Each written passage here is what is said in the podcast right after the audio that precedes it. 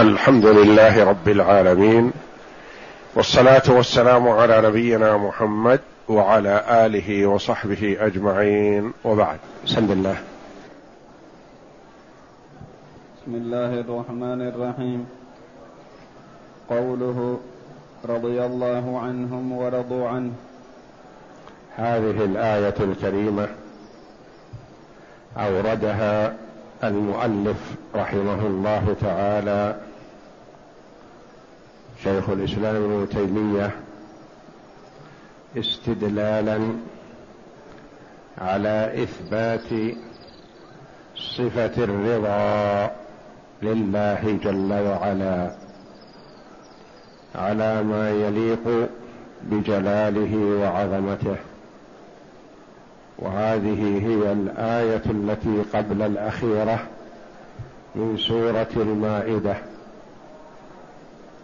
رضي الله عنهم ورضوا عنه. أي أن الله جل وعلا رضي عن المؤمنين الذين آمنوا وعملوا الصالحات وأعد لهم جنات تجري من تحتها الأنهار خالدين فيها أبدا. رضي الله عنهم ورضوا عنه. ذلك الفوز العظيم. أي أن الله جل وعلا رضي عنهم بما قدموه من الإيمان به وبرسوله والأعمال الصالحة. فدلت هذه الآية على إثبات صفة الرضا. لله جل وعلا. والله جل وعلا وصف نفسه بأنه يرضى عمن اتصف بصفة يرضاها. يرضى عن المؤمنين يرضى عن المتقين يرضى عن المخلصين.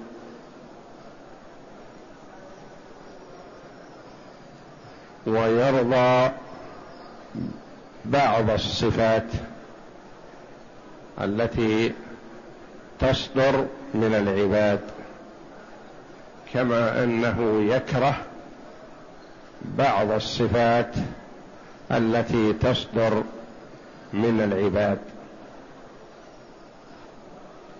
وصفة الرضا ثابتة لله جل وعلا في الكتاب العزيز كما هو واضح في هذه الآية وغيرها من الآيات وثابتة بالسنة المطهرة الصحيحة إن الله يرضى لكم ثلاثا فهو جل وعلا يرضى. ويرضي العباد بما أعد لهم من النعيم في الدار الآخرة لمن أطاعه.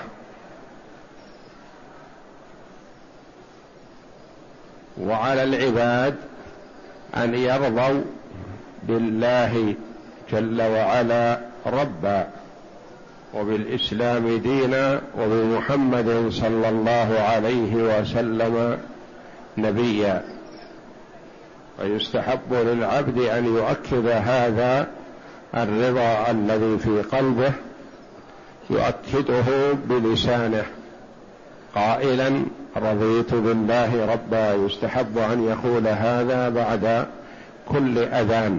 حينما يسمع الندى يقول رضيت بالله ربا وبالإسلام دينا وبمحمد صلى الله عليه وسلم نبيا. ثم إن الأفعال منها ما يجب الرضا به وجوبا حتما وهو الحكم الصادر من الله جل وعلا. كما قال تعالى فلا وربك لا يؤمنون حتى يحكموك فيما شجر بينهم ثم لا يجدوا في أنفسهم حرجا مما قضيت ويسلموا تسليما. يرضوا بهذا ويسلموا تسليما. ومنه ما يستحب الرضا به كالأمور التي قضاها الله جل وعلا كونا وقدرا على العبد من الفقر أو المرض أو المصائب التي تحصل على العبد فيستحب له أن يرضى بذلك ولا يجب عليه. يستحب له أن يرضى بالمصيبة إذا حصلت عليه من فقر أو مرض ويحتسب ذلك عند الله جل وعلا فيثيبه الله جل وعلا. وأما إذا كان المقضي معصية كالكفر والضلال فلا يجوز للعبد أن يرضى به كما أن الله جل وعلا لا يرضى بذلك فهو قضاه سبحانه ولا يرضى به وأمر عباده بطاعته ونهاهم عن معصيته وأقام عليهم الحجة بإرسال الرسل وإنزال الكتب وهبة العقل.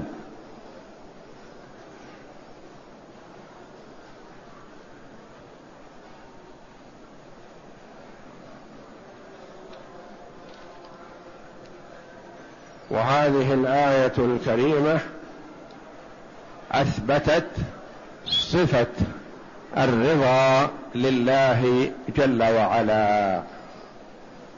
وتقدم أن قلنا إن الناس في باب الأسماء والصفات طرفان ووسط.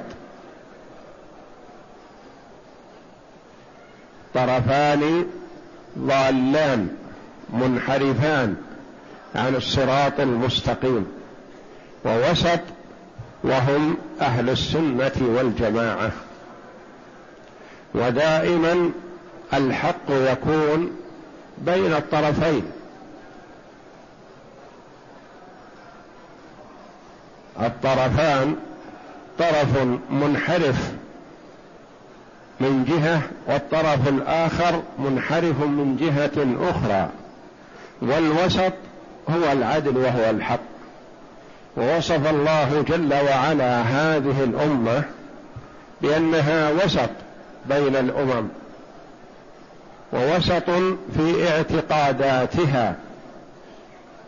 وأهل السنة والجماعة وسط بين الفرق الضالة من المسلمين. فرق ضالة من المسلمين. أهل السنة والجماعة وسط بينهم لا إلى هؤلاء ولا إلى هؤلاء.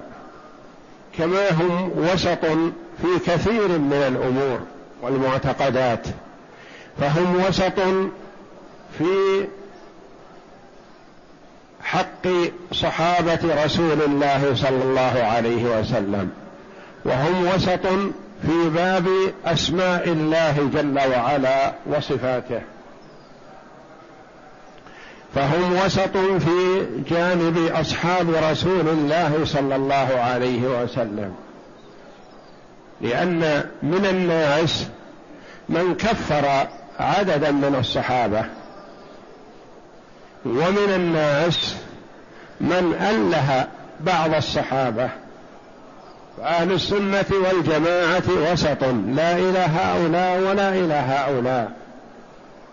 من الناس من ضلل وكفر بعض الصحابة رضي الله عنهم وهذا ضلال وانحراف عن الصراط المستقيم. لأنهم خير الأمة رضي الله عنهم وأرضاهم. ومن الناس من غلا فيهم واله بعضهم.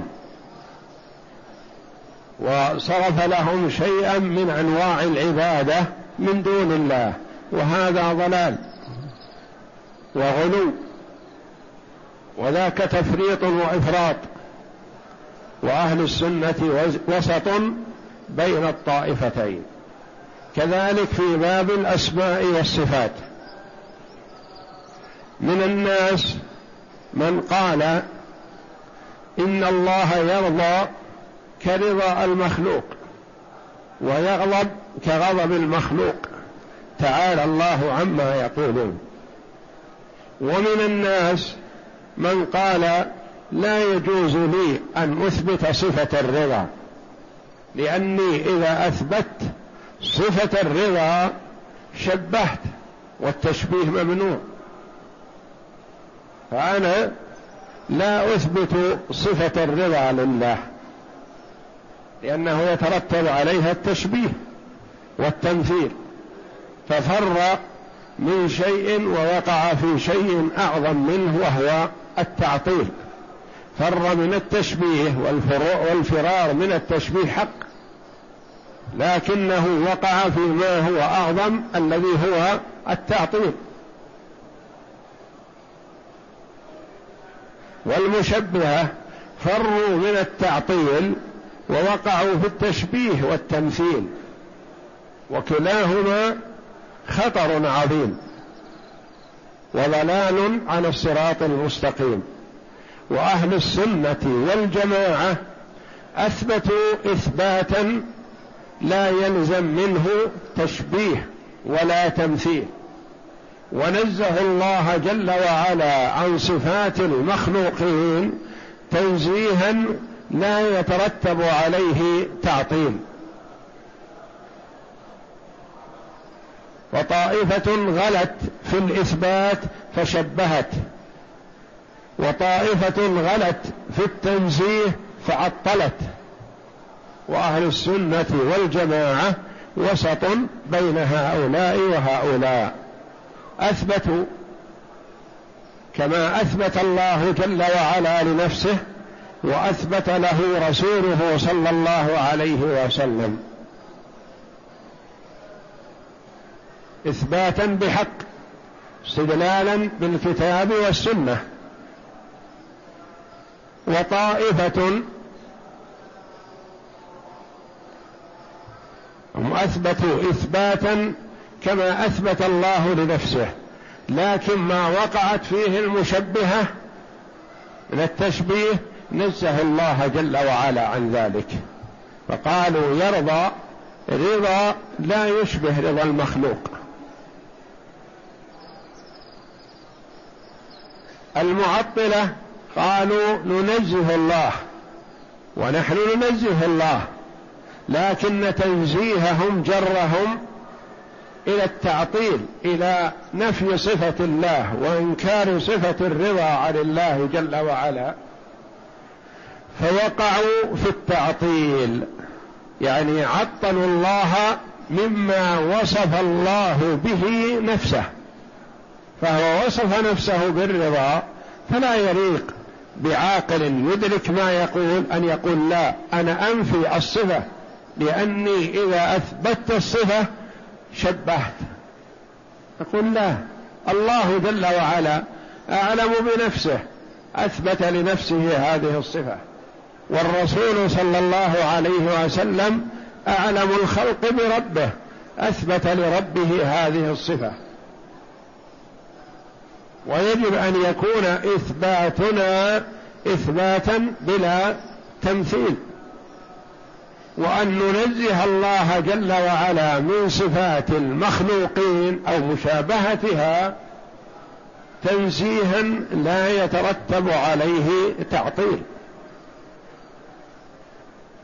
وكما قال بعض السلف المشبهة عبدوا وثنا أو صنما والمعطلة عبدوا عدما يعني شيء لا وجود له. إذا نفي عن الرب الصفات معناه لا وجود له تعالى الله. والمشبهة شبهوه بخلقه فكأنهم عبدوا وثنا وصنما. شبهوه بالمخلوقين والله جل وعلا منزه عن ذلك. والمؤلف رحمه الله تعالى ساق هذه الآية للاستدلال بها على إثبات صفة الرضا لله جل وعلا. وصفة الرضا ثابتة لله جل وعلا بالكتاب والسنة. وكذلك العقل. فالعقل ما ينفي عن الله صفة الرضا يعني تكون الأفعال من العباد كلها عنده سواء تعالى الله يعني الكفر والإيمان سواء هو يرضى عن المؤمنين ويرضى عن الإيمان ويسخط على الكافرين ويسخط ويكره الكفر.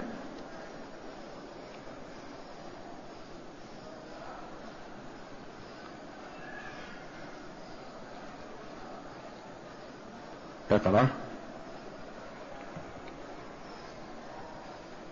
قوله ومن يقتل مؤمنا متعمدا فجزاؤه جهنم خالدا فيها وغضب الله عليه ولعنه. وقوله ذلك بأن لا لا اقرأ الشرح في, في على ما ورد في صفة الرضا الشرح قوله تعالى رضي الله عنهم ورضوا عنه تضمنت هذه الآيات. قوله تعالى رضي الله عنهم إلى آخره. تضمنت هذه الآية إثبات بعض صفات الفعل من الرضا لله والغضب واللعن والكره والسخط. الغضب واللعن والكره والسخط والمقت والأسف هذه آياتها ستأتي إن شاء الله. نعم. وهي عند أهل الحق صفات. المراد بأهل الحق الذين هم أهل السنة والجماعة. الذين يأخذون بسنة رسول الله صلى الله عليه وسلم وما درج عليه الصحابة رضي الله عنهم وأرضاهم. نعم. وهي عند أهل الحق صفات حقيقية لله صفات حقيقية يعني صفة الرضا صفة حقيقية لله جل وعلا. لا يقال هي مجاز أو هي كناية عن كذا كناية عن الثواب لا. صفة الرضا يرضى الله جل وعلا عن العبد ويرضى جل وعلا عن هذا العمل فهو يرضى جل وعلا عن العبد ويرضى عن عمله إذا عمل صالحا. ويأتي الكلام على السخط. نعم. وهي عند أهل الحق صفات حقيقية لله عز وجل على ما يليق به. ولا تشبه ما يتصف به المخلوق من ذلك ولا يلزم منها ما يلزم في المخلوق. فلا يلزم منها ما يلزم المخلوق. يعني المخلوق يلزم من رضاه أمور ما يؤتى بها ولا تذكر في جانب الله جل وعلا لأن رضا الله على ما يليق بجلاله ورضا المخلوق يناسبه. نعم. فلا حجة للأشاعرة والمعتزلة على نفيها. لأنهم نفوا هذه الصفة قالوا يلزم منها التشبيه. نقول إثبات الصفة كما أثبت الله لنفسه وأثبت له رسوله صلى الله عليه وسلم ما يلزم منها تشبيه ولا ضرر ولا خطر فيها لأن الله أعلم بنفسه أثبت لنفسه. فنثبت لنفسه لله ما أثبته لنفسه. نعم. فلا حجة للأشاعرة والمعتزلة على نفيها ولكنهم ظنوا أن اتصاف الله عز وجل بها يلزمه أن تكون هذه الصفات فيه على نحو ما هي في المخلوق. وهذا الظن الذي ظنوه في ربهم أرداهم فأوقعهم في حمأة النفي والتعطيل. هذا الظن الذي ظنوه جرهم إلى تعطيل الله جل وعلا من صفاته. تشبيه الله جل وعلا بخلقه ضلال. وتعطيل الله جل وعلا من صفاته ضلال. والحق هو الإثبات مع التنزيه. فالإثبات مع التشبيه ضلال. والإثبات مع التشبيه حق والتنزيه مع التعطيل ضلال. وال والإثبات مع التنزيه حق إثبات مع التنزيه. لا يجرنا دعوى التنزيه إلى التعطيل يخرج عن الصراط المستقيم. نعم. والأشاعرة يرجعون هذه الصفات كلها إلى الإرادة كما علمت سابقا. فالرضا عندهم إرادة الثواب والغضب والسخط إلى يعني هذا تأويل تأويل للصفة التي أثبتها الله لنفسه. قالوا ما نثبت لله الرضا وإنما المراد أنه يثيب. نقول يرضى جل وعلا فيثيب. إثبات الرضا لله أثبته لنفسه ويثيب.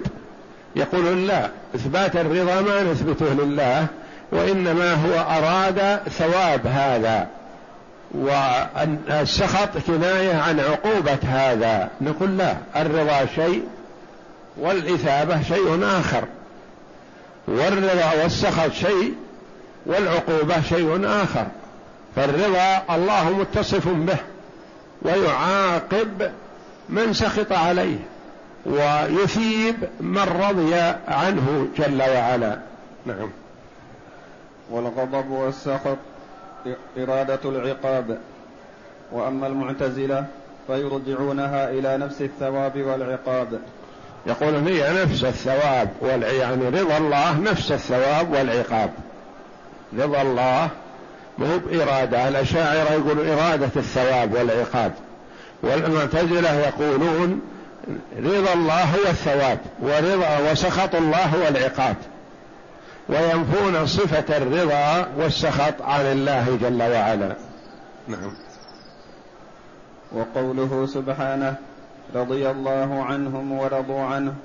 إخبار عما يكون بينه وبين أوليائه من تبادل الرضا والمحبة. أما رضاه عنهم فهو أعظم وأجل من كل ما أعطوا من النعيم كما قال سبحانه ورضوان من الله أكبر. يعني أكبر من كل النعيم. يعطيهم الله جل وعلا النعيم ثم يعطيهم الرضا سبحانه وتعالى فهو أكبر من كل شيء. وأما رضاهم عنه فهو رضا كل منهم بمنزلته مهما كان. وأما رضاهم يعني يرضى العبد عن ربه جل وعلا بما يعطيه سبحانه من الثواب فالعبد يرضى. يرضى عن الله جل وعلا فهم يرضون بمنزلتهم وما أعطاهم الله جل وعلا لأن كل واحد في الجنة. لا يرى أن أحدا أفضل منه. مما جعله الله جل وعلا من تمام سرور أهل الجنة أن كل واحد منهم لا يرى أن غيره أفضل منه فيما هو فيه من النعيم. عنده قناعة ورضا بأن ما هو فيه ليس فيه أحد.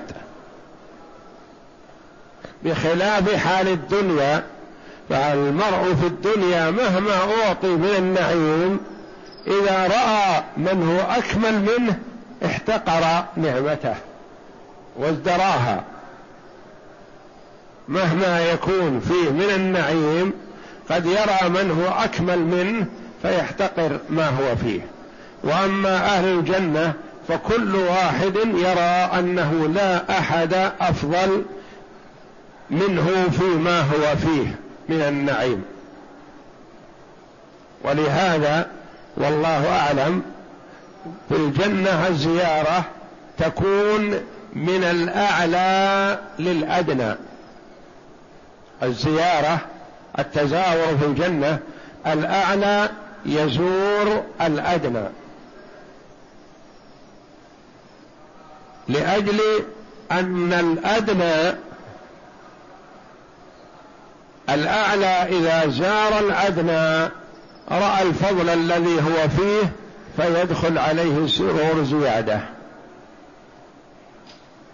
والأدنى لو زار الأعلى لرأى أن ما عنده قد يكون أفضل لأن الجنة درجات متفاوتة. فيصير في نفسه شيء من التأثر أنه دون صاحبه. فجعل الله جل وعلا الأعلى يزور الأدنى لئلا يتأثر الأدنى ولأجل إدخال السرور أكثر على الأعلى الزائر. نعم. وأما رضاهم عنه فهو رضا كل منهم بمنزلته مهما كانت وسروره بها. حتى يظن أنه لم يؤت أحد خيرا مما أوتي وذلك في الجنة. هذا في الجنة. فدلت هذه الآية الكريمة على إثبات صفة الرضا لله جل وعلا وهذا مذهب أهل السنة والجماعة. إثبات الصفة إثباتا على ما يليق بجلال الله وعظمته منزه عن التشبيه ومنزه عن التعطيل. والله أعلم. وصلى الله وسلم وبارك على عبده ورسوله نبينا محمد وعلى آله وصحبه أجمعين.